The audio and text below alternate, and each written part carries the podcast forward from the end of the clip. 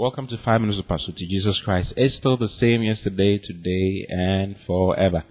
It's such a great blessing to be with you once again this morning, and uh, I'm still sharing concerning ten benefits of speaking in tongues. And uh, shared so many wonderful things already, and today I want to share concerning the fact that tongue speaking reminds us of the Spirit's indwelling presence. You see, tongue speaking reminds you of the indwelling presence of the Holy Spirit. So important. You see, when you read in John chapter 14, verse 16, the Bible says that, And I'll pray the Father, and he shall give you another comforter, that he may abide with you forever, even the Spirit of truth, whom the world cannot receive, because it seeth him not, neither knoweth him. Then he says, But ye know him, for he dwelleth with you and shall be in you. So you, the day you receive the Holy Spirit into your life, he came to make his permanent abode in you. He's there, he's not gone anywhere, he's there. He's in your spirit. He's in you right now. He says, For he, she dwelleth with you and shall be in you. He was with the disciples in the presence of, of Jesus.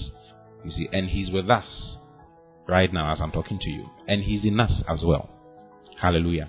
But a lot of a lot of times Christians forget the presence of the Holy Spirit. They forget that He's with them and He's in them.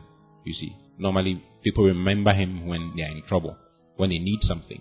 But He's there. He's in our spirits. And the the way to continuously have a reminder, be reminded of His indwelling presence is speaking in tongues. You see, the Bible says that if I speak an unknown tongue, my spirit by the Holy Spirit within me prays.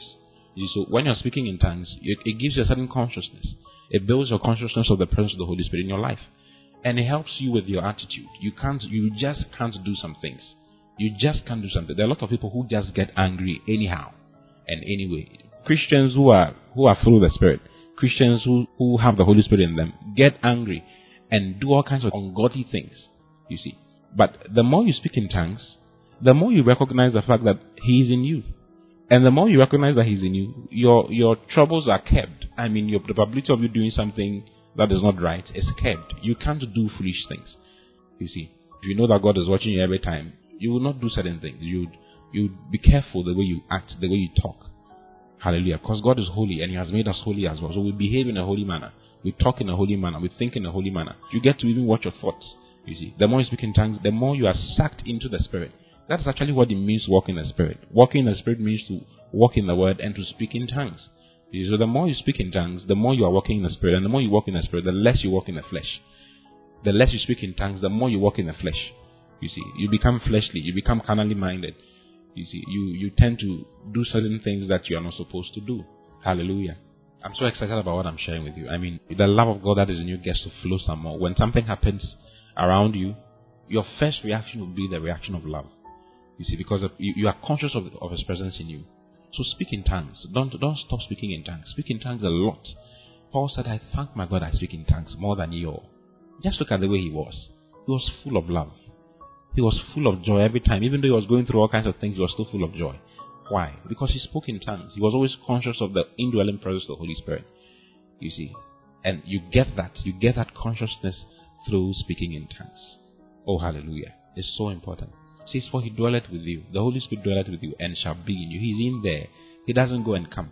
He doesn't go when you in, when you move out of church and come into you when you come into church. No. He's there with you in the field. He's there with you at work. He's there with you wherever you are. Sometimes when you're driving and another driver crosses you in a certain way, the probability of you insulting the person is very high.